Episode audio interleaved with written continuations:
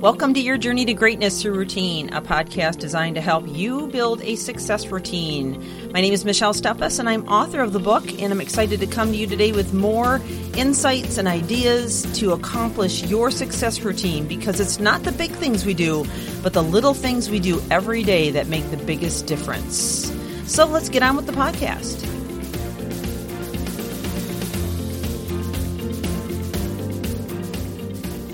Yesterday, we began a new series, and the series is a little bit different than the past series where we're working specifically on ourselves. I want to talk about rebuilding relationships or strengthening those relationships, and, and I want you to bear in mind as you follow me through this uh, this particular series, is that the relationships are at many levels. So we're going to be pinpointing uh, specifically, um, you know, partnerships, relationships with your spouse or better half, whatever you want to refer to it as. But also, I'm going to be making references to working with coworkers, uh, leaders and their teams, you know, uh, working with leaders. I'm also going to be making references to working with your children. So this is relationships at many, many levels.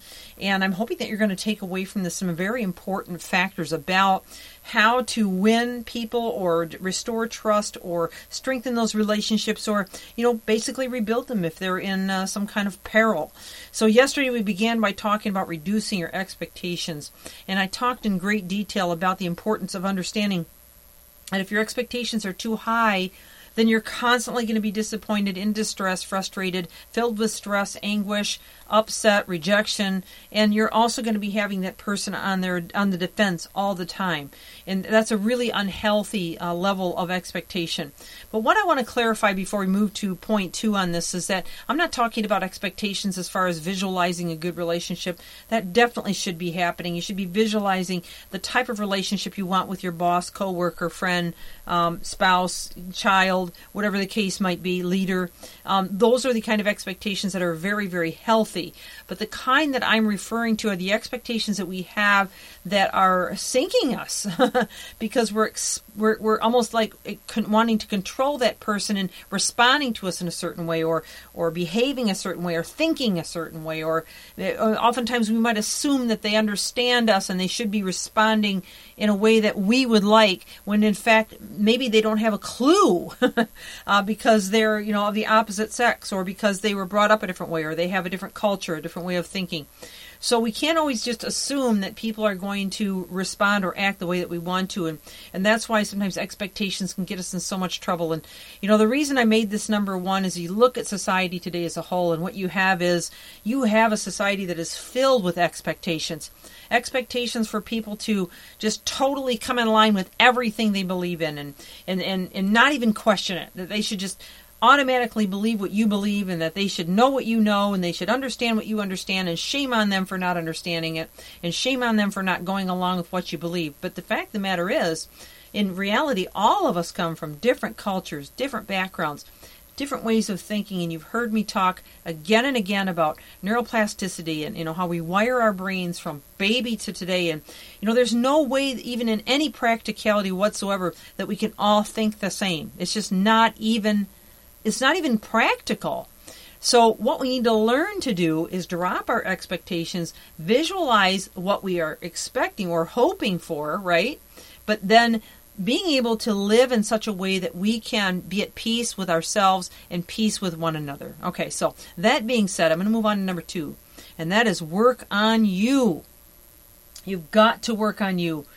The only way you're ever going to see change in your world, the only way that you're really going to be able to notice significant alterations in the culture around you, how people treat you, how they may how they what their impressions are of you you know whether you get that promotion whether you don't whether you're passed over whether you're not passed over whether you get that job don't get that job whether your re- relationships improve is it all starts with you now those of you who are my clients you have had the opportunity to work with me and i always start with this wonderful chart and this chart has just been a phenomenal resource that i created um, you know a few years back and it really helps you to identify. We all have six areas in our lives that we're working on, all of us, okay?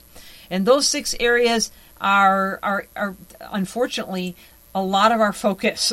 and I say that unfortunately because if we put too much focus on these six areas, then we're not able to really begin to hone in on becoming the person that we need to become. Okay?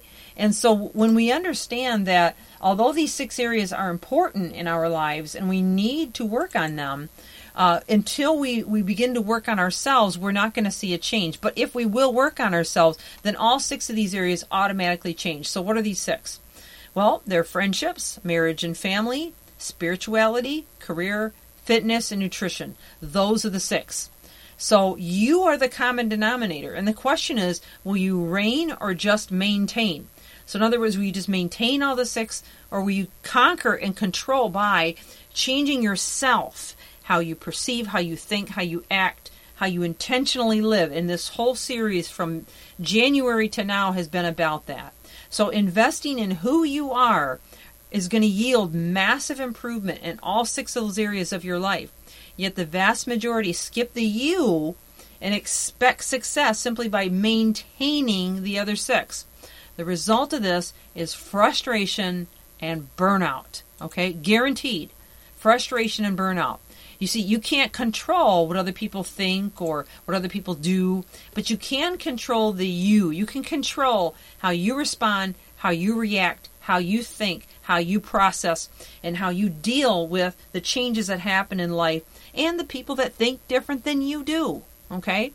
So when we can obtain that kind of peace, when we can really be constructive about who we're becoming, then that's when the world begins to change around us. And, you know, I, I'm going to actually share a few quotes tomorrow. I'm going to give you a few more examples, some specific examples. I'm going to talk about some other. Um, you know really high level thinking on this on this level and prove to you why this is so important and maybe even a couple of stories so we'll continue this tomorrow but i'm going to leave on this note when you work on you, and, and Jim Rohn said it best, and I've shared it before professional development will make you a living, but personal development will make you a fortune. So, that is the key to really beginning to nourish every relationship in your life. I hope you'll take me seriously on that. I'm Michelle Steffes with your Journey to Greatness Your Routine. It's been a joy spending time with you talking about relationships and strengthening and building those relationships. I hope you join me tomorrow as we continue in the series. We have a lot more to cover. Please share this with others who may benefit and have an amazing day.